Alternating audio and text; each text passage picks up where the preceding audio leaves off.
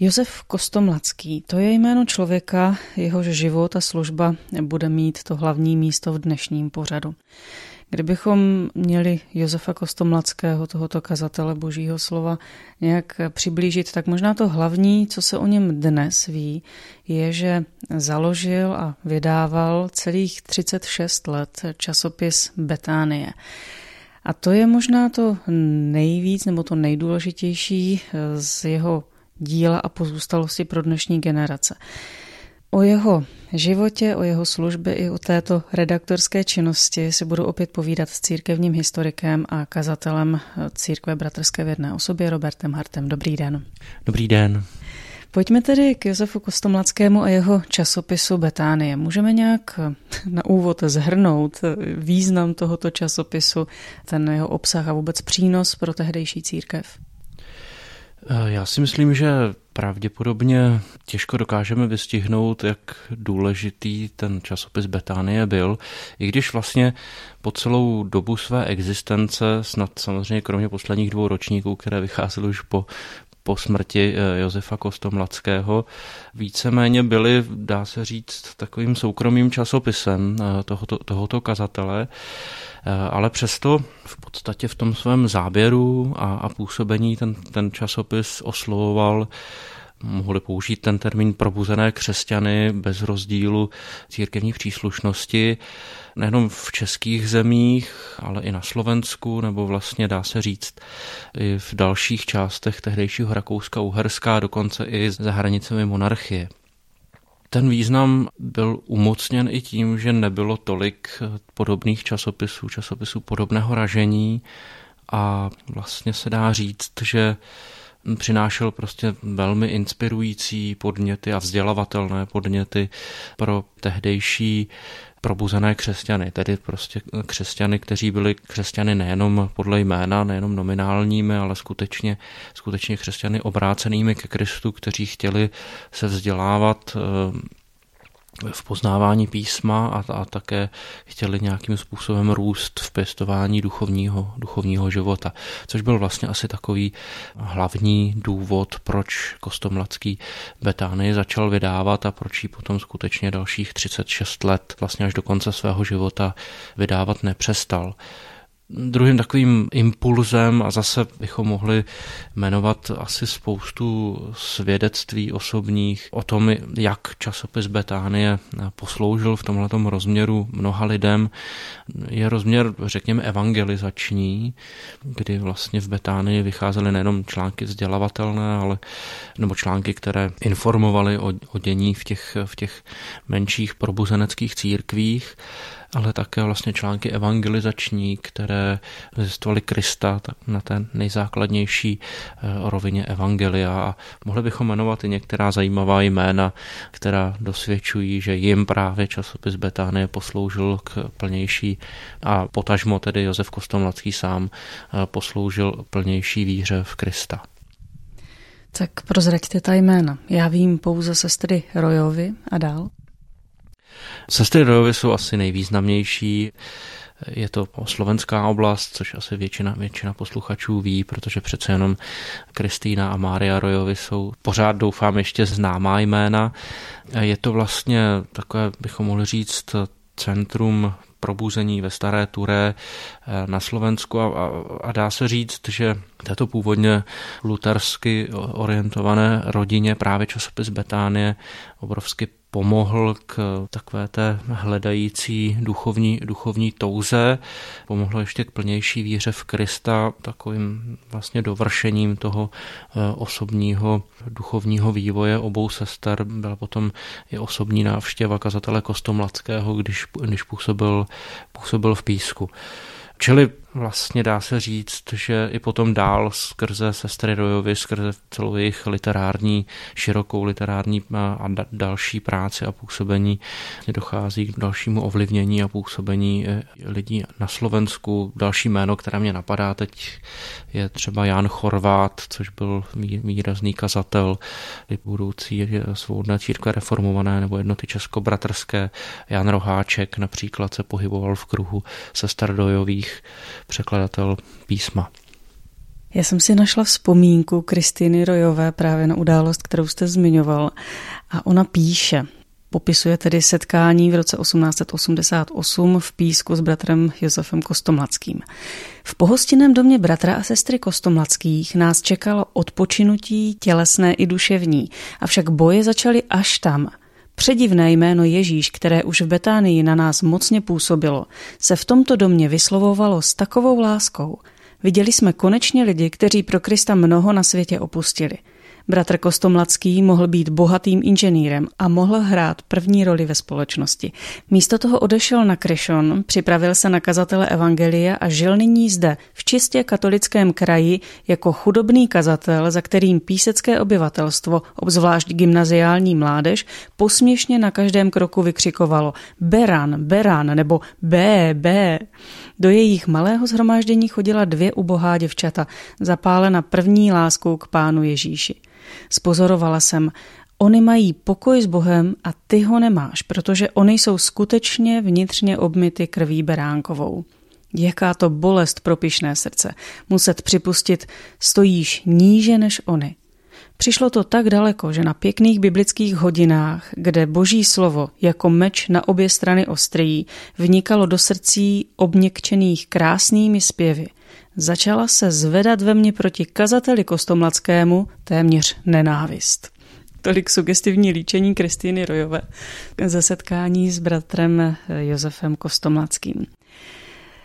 Když vezmeme to vydávání časopisu, dnes je taková doba, že si každý může psát a vydávat, co chce. Ale jak to bylo tenkrát v tom 19. Eh, století za Rakouska-Uherska? Mohl si takhle svobodně opravdu psát, nebo to byl spíše samizdat? Tak eh, je to doba vlastně už eh, do značné míry velké náboženské svobody po císařském patentu protestantském z roku 1861, kdy vlastně i, i protestantské církve byly zrovnoprávněny s církví katolickou a navíc už po vývoji začátkem 80. let, kdy na zásah Evangelické aliance evropské u císaře byla povolena existence svobodných církví, čili nezávislých církví, setkávání křesťanů nezávisle na, na státu, tedy bez státního, bez státního povolení. Čili ty poměry byly už značně, značně svobodnější, než bychom možná obvykle měli tu představu, když mluvíme o poměrech v Rakousku, Hersku. Přesto určitě vydávat časopis nebylo nic, nic jednoduchého jednoduchého. A... Ptám se proto, že jsem se dočetla, že Betánie vycházela i třikrát do měsíce. Ano, Betánie začínala jako, jako měsíčník, ale vlastně, smím použít to slovo, tržními principy se ta frekvence vydávání strojnásobila, čili v podstatě téměř týdeník nebo třikrát do měsíce což musí svědčit o tom, že, že prostě rostl i počet předplatitelů, protože jestli hm, si to vybavuju správně, tak ten zájem o, o časopis ze strany lidí, kteří četli a kteří byli ochotní si ho koupit, případně i předplatit, byl vlastně asi hlavním finančním zdrojem pro vydávání takového časopisu. Četl jste vy sám některé číslo, něk- nebo některá čísla je ještě dnes k mání někde nějaký výtisk? Tak eh, k mání pravděpodobně běžně v křesťanských rodinách už moc nebude, ale já sám jsem, jsem listoval mnoha svázanými ročníky Betánií v archivu Žižkovského sboru eh, Církve bratrské v Praze, určitě v archivu Církve bratrské v Soukenické ulici. Nevím, jestli, jestli tam bude kompletní sada Betánií, to se přiznám, že nevím, ale a možná, že ještě u některých starších, starších bratří a sester určitě nejenom církvi, církvi bratrské, třeba Betánie bude mít své místo někde v knihovně, ale předpokládám, že Betány budou dneska číst už jenom spíš zájemci o sice probuzenou, ale přece jenom křesťanskou minulost. Když někdo vydává 630 let eh, třikrát do měsíce časopis, který ovlivňuje tolik lidí, musí to být člověk vnitřně bohatý, jaksi rozvitý. Co víme tedy o kazateli Kostomlackém, možná jako o kazateli nebo zvěstovateli božího slova?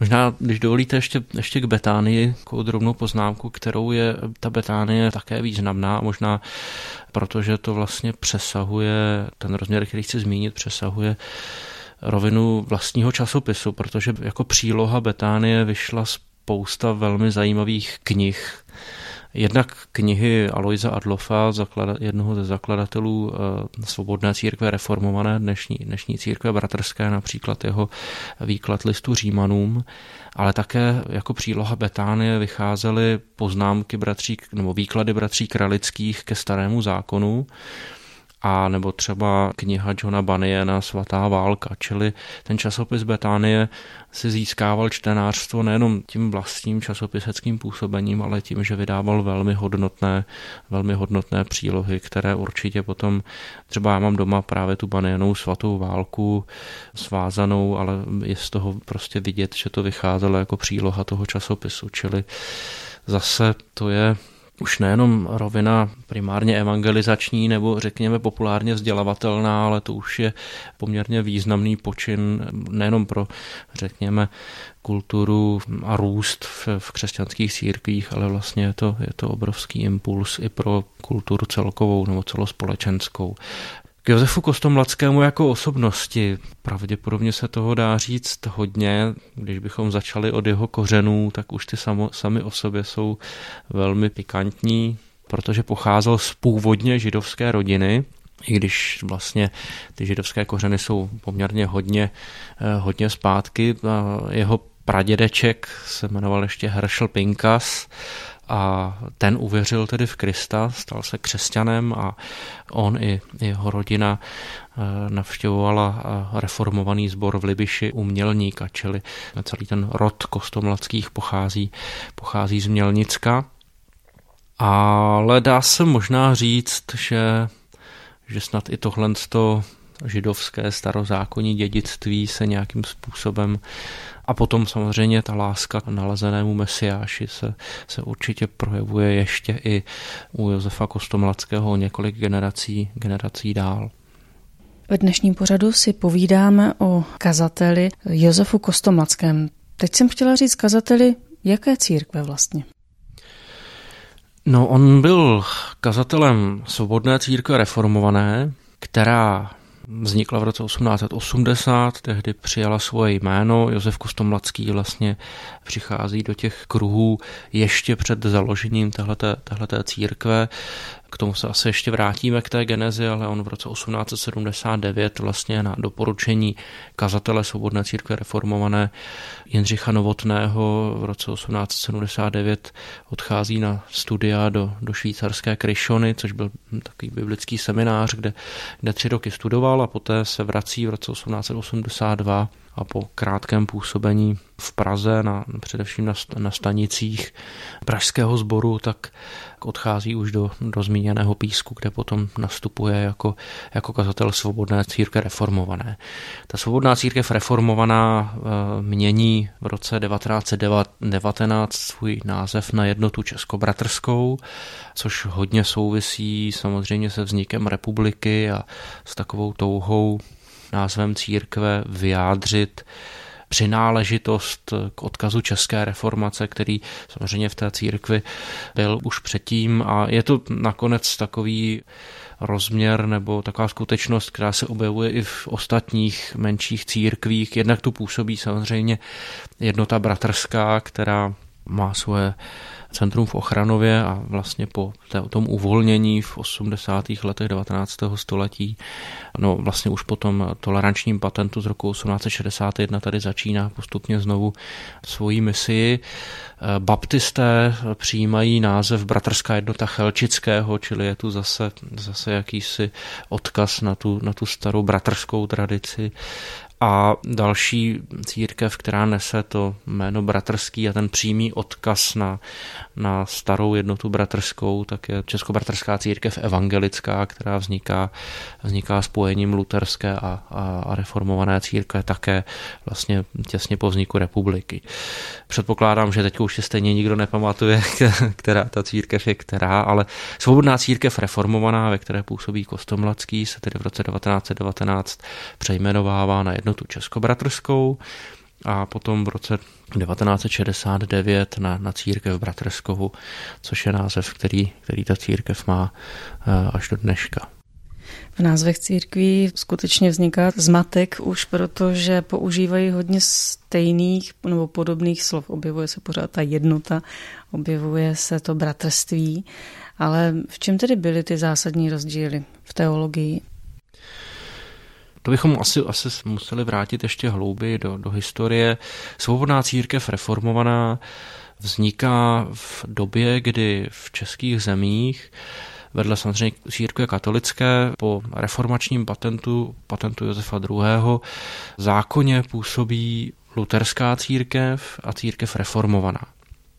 Po tom uvolnění eh, v těch 60. letech 19. století je, je možnost, aby, eh, aby v českých zemích působili i misionáři a přicházeli služebníci církví, církví jiných.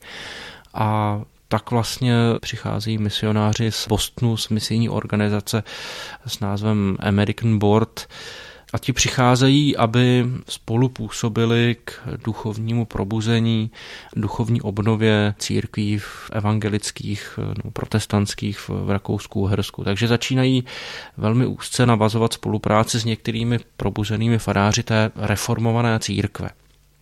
Ta reformovaná církev, eh, tehdejší, podle samozřejmě tehdejších zákonů, byla církví státem uznanou, což zároveň znamenalo nejenom státní finanční podporu, ale také skutečnost, že vlastně státní orgány rozhodovaly o tom, nebo přesně řečeno schvalovaly obsazení církevních úřadů. Prostě církevní rada se sídlem ve Vídni eh, byl, byla státním orgánem, čili vlastně ta církev sice byla na jednu stranu z hlediska duchovního a věroučného poměrně samostatná, ale vlastně byla pod přímým státním dozorem. Což samozřejmě i v kruzích eh, reformovaných farářů působilo někdy určitá napětí, protože prostě i reformovaní faráři chtěli chtěli nějakým způsobem přispět k tomu, aby ta církev se mohla vyvíjet v nezávislosti na státu. Mohli bychom jmenovat například eh, známého faráře Jana Karafiáta, který velmi, velmi zápasil i o možnost v církvi prosazovat církevní kázeň, to znamená ten důraz na na tu skutečnost, že každý křesťan, který nějakým způsobem přijímá evangelium, přijímá Krista, tak musí také závazně přijmout důsledky a požadavky na, na proměněný život křesťana. A samozřejmě ten, ten důraz na kázeň v církvi byl důrazem, který se na mnoze rozcházel s představami těch nadřízených vlastně stát, státně církevních orgánů, čili eh, dá se říct, že ta vlastně zborová samozpráva a, a ten zborový důraz na duchovní probuzení, na, na skutečnost, že církev by měli, měli tvořit eh, lidé, kteří opravdu jsou, jsou vydaní Kristu a měli by žít proměněným způsobem života, často prostě byl požadavek, který nebyl vítán v těch, v těch vyšších kruzích, tak říkajíc. Zároveň v té reformované církvi ale působila vedle těch, vedle těch duchovně probuzených a s reformací velmi úzce spjatých farářů, tedy farářů, kteří měli za to, že, že písmo by mělo být nejvyšší autoritou, uh, autoritou v církvi, že je třeba vlastně zachovávat i ten reformační odkaz a dál ho rozvíjet. Tak vedle, vedle těchto těch probuzených farářů samozřejmě možná většina duchovních v té reformované církvi byla lidmi, kteří byli velmi ovlivněni osvícenstvím a racionalismem, což vedlo k tomu, že, že, že spousta z nich prostě odmítala většinu, jak starokřesťanských vyznání, tak i základních biblických pravd. Nejenom to, že prostě písmo jim nakonec nebylo tou poslední autoritou, ale, ale třeba popírali Kristovo božství nebo, nebo některé další základní křesťanská teologická vyznání. Když přicházejí misionáři, eh, tak velmi často navazují kontakt a spolupráci s těmi probuzenými eh, faráři té státem uznané reformované církve. A velmi brzo vlastně tímhle s tím evangelizačním a misijním působením začínají vznikat prostě kroužky, skupinky nově obrácených, nově probuzených křesťanů, kteří ale vlastně velmi často s tou svojí novou vírou narážejí u těch farářů, pod jejichž vlastně autoritu a pravomoc by měly spadat, ale zároveň zároveň vlastně ti faráři jsou, tak říkajíc, na jiné, na jiné vlně, jsou to prostě racionalisté často. To byl případ například faráře Benjamína Košuta, což byl farář pražského reformovaného, reformovaného sboru. Z toho důvodu vlastně stále častěji dochází i na radu těch probuzených reformovaných farářů k situaci, kdy ti nově obrácení se k té reformované církvi nepřipojují a vlastně z hlediska státu tím pádem jsou církevně nezařazení. Vlastně jako je v kolonce bez vyznání, protože prostě ta státní kolonka ještě nezná kolonku svobodná církev a vlastně ani žádná svobodná na státu nezávislá církev v té chvíli ještě, ještě neexistuje ten další vývoj eh, je to velmi složité, asi bychom museli zacházet do, do dalších podrobností a složitostí, ale ten vývoj v zásadě postupně stále intenzivněji spěje k tomu, že, že misionáři, řekněme aspoň jejich jména, jsou to misionáři Clark, Adams a, a Schaufler, začínají pocitovat, že je potřeba nějakým způsobem změnit tu původní strategii, se kterou jsem přišel. Oni sem nepřišli založit žádnou novou denominaci, chtěli napomáhat duchovnímu probuzení v rámci té reformované církve, ale nyní zjišťují, že vlastně mají určitou zodpovědnost za stále se zvětšující počet lidí, kteří vlastně jakoby zůstávají mimo jakoukoliv církevní příslušnost. A tak se vlastně nakonec rozhodují na jaře v roce 1880 skrz takové další období hledání k tomu, že, že založí, založí tedy práci samostatnou na té reformované státem uznané a státem podporované a vlastně i do velké míry ovlivňované církvy nezávislou. Tím tedy v roce 1880 vzniká svobodná církev reformovaná, to slovo svobodný znamená právě to, že je státem neuznaná a taky ale státem nepodporovaná a vlastně na státu nezávislá. Čili jsou tu vlastně od této chvíle dvě reformované církve, které v teologii eh, vlastně se obě hlásí k tomu kalvínskému proudu nebo ženevskému švýcarskému proudu reformace, čili teologicky vlastně mezi nimi z hlediska vyznavačských dokumentů není rozdíl a to je vlastně věc, která se v těch dokumentech obou, nebo té svobodné církve reformované explicitně objevuje, že vlastně teologicky souhlasí s tou státem uznanou reformovanou církví, nicméně ta nová svobodná reformovaná církev tedy trvá na té oddělenosti od státu, a zároveň trvá na, na té skutečnosti, že písmo musí být poslední autoritou, což je sice teologicky odpovídající věc i v té reformované církvi, ale v praxi tedy u ústy těch, těch farářů stanovisko neuplatňované. A další takový rozměr je teda ten požadavek důsledné církevní kázně, tedy to, že je třeba, aby členové té církve opravdu byli vedeni k tomu, že evangelium přináší závazné, závazné důsledky pro ty, kteří je, je chtějí přijmout.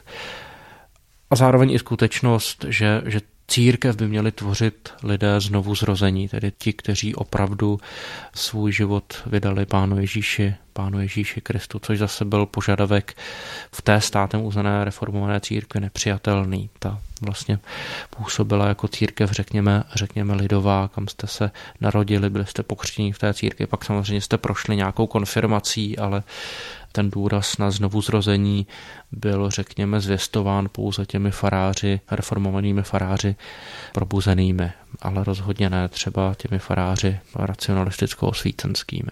Hostem dnešního pořadu je Robert Hart, církevní historik a kazatel církve bratrské a povídáme si o Josefu Kostomlackém.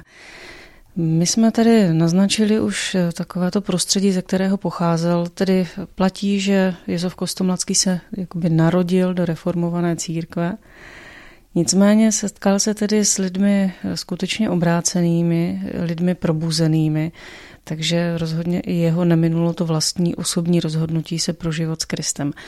Máme někde zaznamenáno nebo existuje nějaké svědectví o tom, jak on sám to prožil?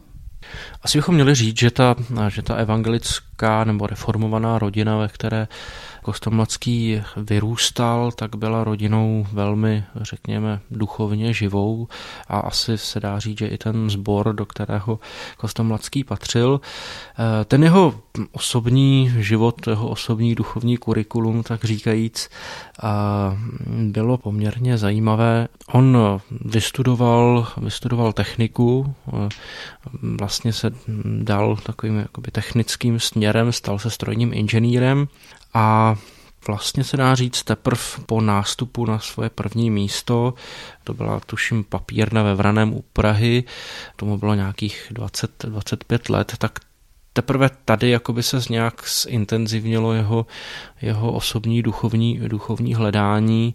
Takovým asi nejvýraznějším katalyzátorem, řekněme, v, tom, v tomto hledání byla poměrně vážná, vážná nemoc. V jeho 26 letech těžce onemocněl eh, zánětem pohrudnice, čili vlastně na dlouhou dobu jeho život byl v bezprostředním ohrožení a v tomhle tom eh, období té eh, vlastně těžké nebo vážné nemoci mu, mu velmi duchovně posloužila jeho sestra, která už sama nějaký čas předtím nalezla zdroj naděje v Pánu Ježíši Kristu a právě vlivem svojí vlastní eh, rodné sestry eh, Kostomlacký prožil také to osobní obrácení, obrácení ke Kristu.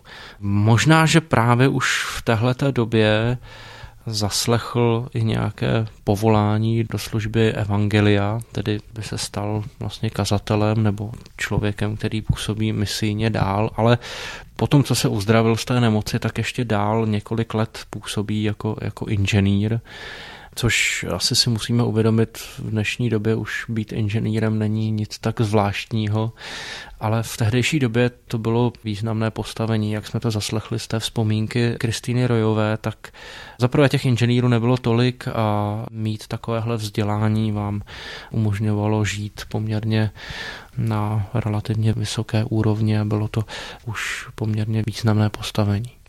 Kostomlacký ale ještě než se stal kazatelem, tak eh, byl kolportérem Biblí. Jak k tomu přišel?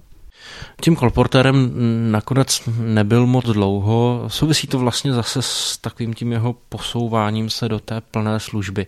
Asi bychom měli ještě dodat, že přestože se dá říct, že možná rok, dva nějak váhal o svém dalším životním povolání. Působil v severních Čechách, v děčínských podmoklech. Tam byly železniční dílny, protože on byl tím, tím strojním, strojním inženýrem.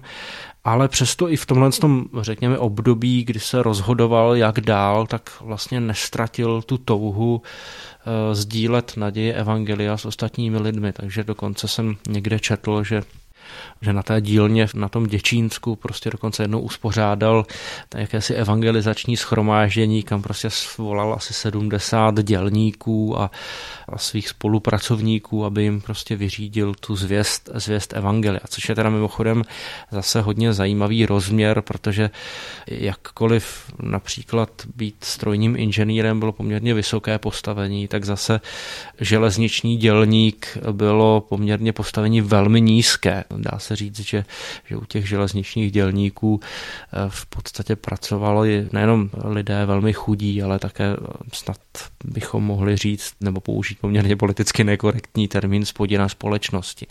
Ale i v tom je vidět prostě jednak ten široký záběr Kostomladského, i to do široka otevřené, eh, otevřené srdce pro, pro všechny lidi. Nicméně krátce na to vlastně se Kostomladský posouvá dál, než jenom za občasné pořádání takovýchto setkávání nebo, nebo evangelizační setkání u, ve svém vlastním bytě a stává se tedy kolportérem Biblí, což je vlastně něco jako prodejce, doručovatel Biblí. A tady je asi možné zaznamenat vlastně definitivní zlom v tom jeho hledání. V roce 1879, to je mu počítáme dobře 31 let, tak jak sám někde napsal, vzal na sebe kolportérský ranec a pokoj vešel do, do mého srdce. Čili vlastně plně se vydává eh, službě, službě Evangelia, nechává za sebou tu poměrně slibnou kariéru, eh, kariéru inženýra a, stává se tedy duchovně sloužícím, eh, sloužícím člověkem. Tím koloportérem nebyl dlouho, protože už v tom roce 1879 právě ten zmíněný Jindřich Novotný mu doporučuje, aby se dál biblicky vzdělával a proto odchází do, eh, do Kryšony a když se z Kryšony vrací, tak je vlastně přijat do služby, do služby svobodné církve reformované jako, jako kazatel a odchází do Písku na svoje první kazatelské působiště. Už ze svědectví Kristýny Rojové víme, že v tom písku to nebylo úplně jednoduché. Problémy tam tady spočívaly v tom, že byl kazatelem svobodné reformované církve a byl mezi katolíky. Ještě vlastně musím musím trošku opravit to, co jsem řekl, protože on nenastupuje do písku, ale do tábora. V tom písku je až, až o něco později, i když samozřejmě s tím táborem to souvisí. Ta situace tam byla složitá v tom, že jsou to Jižní Čechy, což je poměrně výrazně katolické prostředí. Navíc ta skupina těch obrácených křesťanů v tom táboře byla dost dost, řekněme, nekonsolidovaná, byly tam, byly tam určité, určitá napětí, určité spory, ale po tom příchodu Josefa Kostomladského se podařilo tu skupinu výrazně konsolidovat a kromě toho, že tam tedy začíná, začíná vydávat tu Betánii, tak, tak ten tábor se vlastně velmi rychle, rychle rozvíjí a už tři roky na to se stává samostatným sborem a začne i další práce i v jiných jeho českých městech, jako právě třeba už ve zmíněném Písku, kam se brzo potom i Kostomladský stěhuje.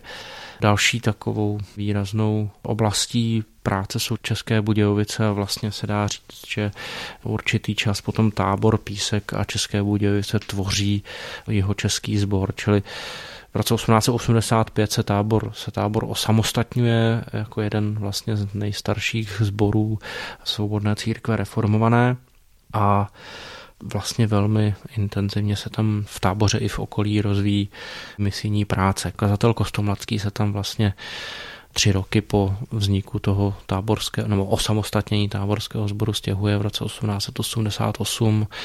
Nepůsobí tam dlouho, asi myslím jenom rok a půl nebo 15 měsíců. Tehdy se s ním právě setkává v písku Kristýna Rojová přestože to není dlouhý čas, tak se vlastně daří rozvíjet tu píseckou práci. Je tedy pravda, to bychom asi měli ještě dodat i k té jakoby, složitosti situace, že ne úplně všichni v táboře viděli rádi, že se kazatel Kostomladský angažuje i v písku, čili dá se říct, že to nebyla práce úplně jednoduchá na jednu stranu, na jednu stranu to evangelizační působení mělo otevřené dveře zjevně a, a, a dařilo se mu, ale ty poměry jinak celkově byly určitě velmi, velmi skromné a tudíž asi se dá snadno pochopit možná určitá obava táborských, aby tím dvojím působením kazatele Kostomladského se příliš neoslabovala ta, ta práce v táboře. Myslím si, že asi tohle bylo za tou relativně neúplně jednoduchou pozicí nebo situací, kterou Josef Kostomladský v táboře a v písku měl. Ono to skoro vyznívá, že kazatel Kostomladský měl obrovské kouzlo osobnosti. Někam přišel do tří let, tam ta práce vypučela a přibyly nové desítky a desítky lidí. Možná to kouzlo skutečně měl, když to je moje první otázka na vás teď, ale chci se vlastně zeptat na způsoby jeho práce. Jak to, že se mu podařilo zhromáždit tamhle u Děčína 70 eh, dělníků a tady najednou po pár letech nebo měsících práce takové ovoce? Tak hm, k tomu evangelizačnímu schromáždění v tom, u, u toho Děčína, tam nevím, přiznám se, že jsem já se potom úplně nepídil po detailech, ale dovedu si úplně klidně představit, že jim to prostě dal jako pracovní příkaz. Eh, protože konec konců asi pro většinu z nich byl, byl i možná nadřízený. A to nevím, to, to čistě a pustě spekuluji, snad, snad to náš pořad unese eh, takovéhle spekulace. Ale nicméně dá se říct, že, že Josef Kostomolský skutečně asi měl určité obdarování přijít do poměrně nesnadných poměrů, třeba i poměrů, ve kterých mezi těmi probuzenými křesťany vládla určitá napětí a uměl eh, vlastně jaksi vést eh, ty křesťany ke smíření skrze vzájemné pokání a pravděpodobně dokázal konsolidovat situaci, kde by třeba možná kazatel s jiným obdarováním, obdarováním neobstál. Určitě ta jeho práce zaznamenávala úspěchy i díky jeho v podstatě evangelizačnímu úsilí a obdarování, eh, prostě té touze, aby evangelium nezůstalo uzavřeno jenom do, do nějaké malé skupinky lidí, ale prostě vnímal to poslání eh, předávat naději evangelia dál, což samozřejmě také nakonec působí na nějaké směřování konkrétní skupiny, pokud prostě máte tenhle ten evangelizační přesah. Další rozměr, který mě napadá, a ten se týká už i té, toho působení v táboře v Písku a v těch jižních Čechách, je přes všechnu eh, asi výraznost eh, jeho osobní služby, ale i, i skutečnost, že si dokázal získávat poměrně mm, důležité spolupracovníky, kteří nějakým způsobem byli schopní jeho práci alespoň do určité míry pokračovat nebo, nebo spolupracovat s ním. Takže určitě nepůsobí jako nějaký solitér, ale dokáže eh, do té služby a do té práce zapojovat i další. Což si myslím, že je zase nejenom důležitý rozměr práce Kostomlackého, ale určitě rozměr, který nějakým způsobem inspiruje i práci dneska o mnoho desetiletí, desetiletí později. Z Písku se Kostomlacký dostal do východních Čech a taky do nesnadné situace. Sám úplně nevím přesně, proč jakým způsobem vlastně došlo k tomu rozhodnutí opustit tu píseckou práci po vlastně 15 měsících asi bychom měli říct, že že potom mm, odchodu Josefa Kostomlackého z těch jeho českých sborů nebo toho jeho českého sboru ta práce zase do určité míry tam potom nebyla tak zdařilá jako, jako za jeho působení, což zase asi svědčí o tom, že, že měl poměrně výraznou autoritu, asi určité charisma. Krátce působí v Rychnově nad Kněžnou a pak je poslán do Bystrého, kam přichází v době nebo v situaci, kdy v Bystrém vlastně původní sbor vzniklý výraznou službou Jana Balcara, což je výrazná postava toho svobodného evangelictví v českých zemích. Vlastně Balcar v Bystrém zakládá svobodnou evangelickou církev českou, což je vlastně úplně první svobodná církev na našem území. Ten sbor vzniká v roce 1868. Zase z takových eh, vlastně důrazů velmi blízkých je té pozdější svobodné církve reformované, to znamená jednak důraz na reformované kořeny, důraz na nakázání v církvi, na autoritu písma a na mm, osobní obrácení k Pánu Ježíši Kristu a znovu zrození z Ducha Svatého. Po smrti Jana, Jana Balcara ten sbor eh, v Bystrém, který on spravoval, prošel takým poměrně bolestným, bolestným rozdělením, takže v poměrně malých poměrech východočeské vlastně vesničky Bystrém se scházely dvě velmi jinak blízké skupiny křesťanů. Přičemž ta jedna skupina tedy vlastně navázala kontakty s tou svobodnou církví reformovanou. Ty impulzy přicházely především, především z pražského sboru. A Josef Kostomlacký se tedy stává pastýřem, pastýřem tohohle z toho vlastně odděleného společenství ale zase asi s takovým tím jeho konsolidačním charizmatem se dá říct, a což samozřejmě nebyla jenom jeho zásluha, ale zásluha i, i kazatele toho druhého společenství, jimž byl Václav Cejnar, a taky další výraznou postavou v tom smíření, o kterém chci teď mluvit, těch těch společenství byl Josef Ptáček, jeden ze starších toho původního Balcarova sboru. Zkrátka dobře ty dvě skupiny křesťanů dospěly k tomu, že to je prostě pohoršení světu, aby, aby vlastně dvě velmi podobně smýšlející a ke Kristu zvající skupiny křesťanů v tak malém místě eh, vlastně působily odděleně. Čili po poměrně krátké době, kdy Kostomlacký v Bystrém působí, dojde k eh, usmíření těch, těch obou společenství a, a spojení celé té práce. Čili se podařilo to rozdělení překonat a vlastně to spojené společenství si potom Josefa Kostomlackého zvolilo jako svého, eh, jako svého kazatele. Jak dlouho byl v těch východních Čechách? No v Bystrém eh, působí až do roku 1899, čili počítáme správně asi necelých deset let. Potom odchází do sboru Svobodné církve reformované na Vinohradech do pražského prostředí.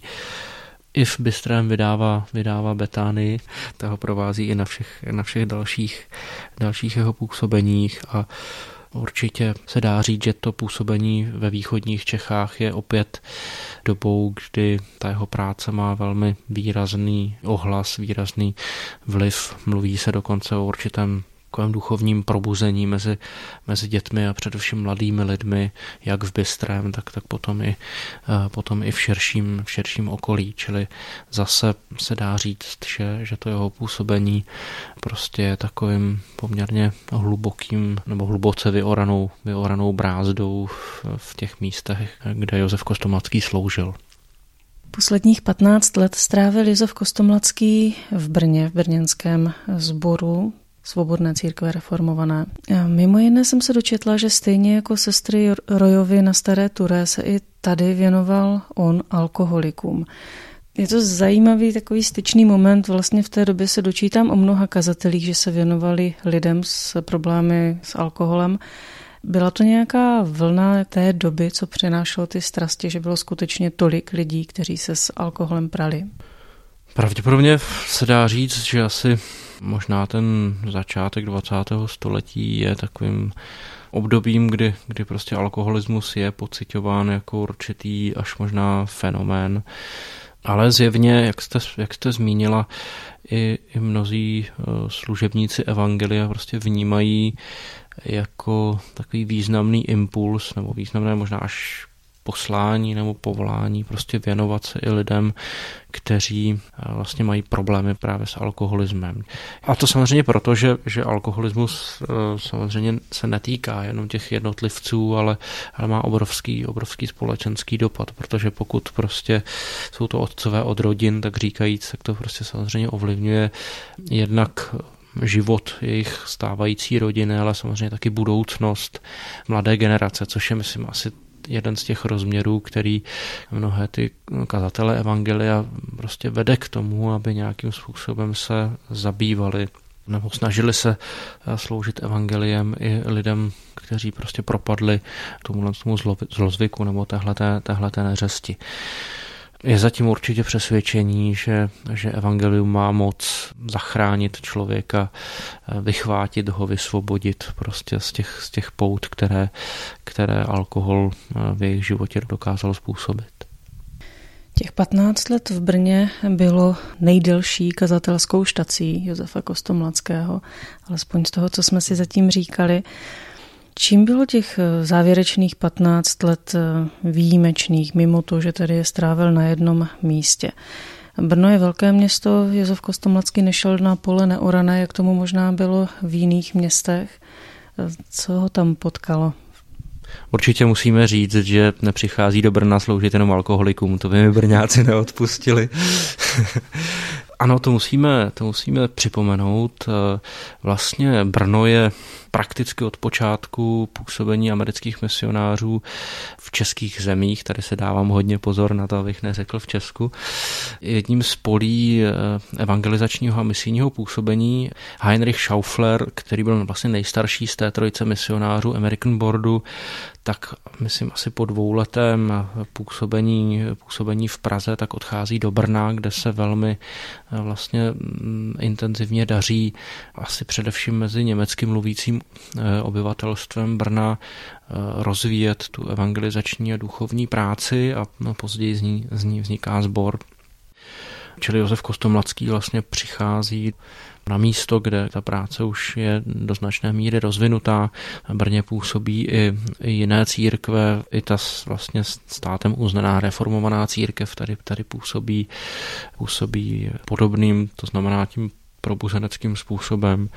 Poměrně intenzivně tu působí i, i baptisté, čili dá se říct, že, že Brno před první světovou válkou je jedním z míst, kde asi stručně řečeno se té, se té evangelizační práci celkem daří. A Josef Kostomlacký zase svým, svým charizmatem, svojí takovou mm, misijní přímočarostí a, a zároveň i touhou potom, aby nezůstalo jenom na těch, řekněme, prvotních evangelizačních rozhodnutích a e, jenom u toho prvotního obrácení ke Kristu, ale aby ti nově obrácení byli dál vzděláváni a, a prohlubováni ve, ve víře, tak, tak zase i v Brně zanechává poměrně hlubokou a určitě nesmazatelnou, nesmazatelnou stopu, což formuje nejenom ten brněnský sbor svobodné církve reformované, ale i, ale i ekumenické a další kontakty mezi, mezi těmi probuzeneckými kruhy v Brně. Tolik tedy dnes o Josefu Kostomlackém, jedné z výrazných osobností svobodné církve reformované. Pořadem nás provázel Robert Hart, církevní historik a kazatel církve bratrské. Děkuji vám. Děkuji. Od mikrofonu se loučí a vše dobré přeje Kateřina Hodecová.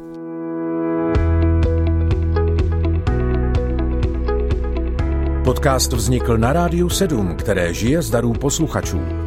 Pokud nás budete chtít podpořit, budeme rádi.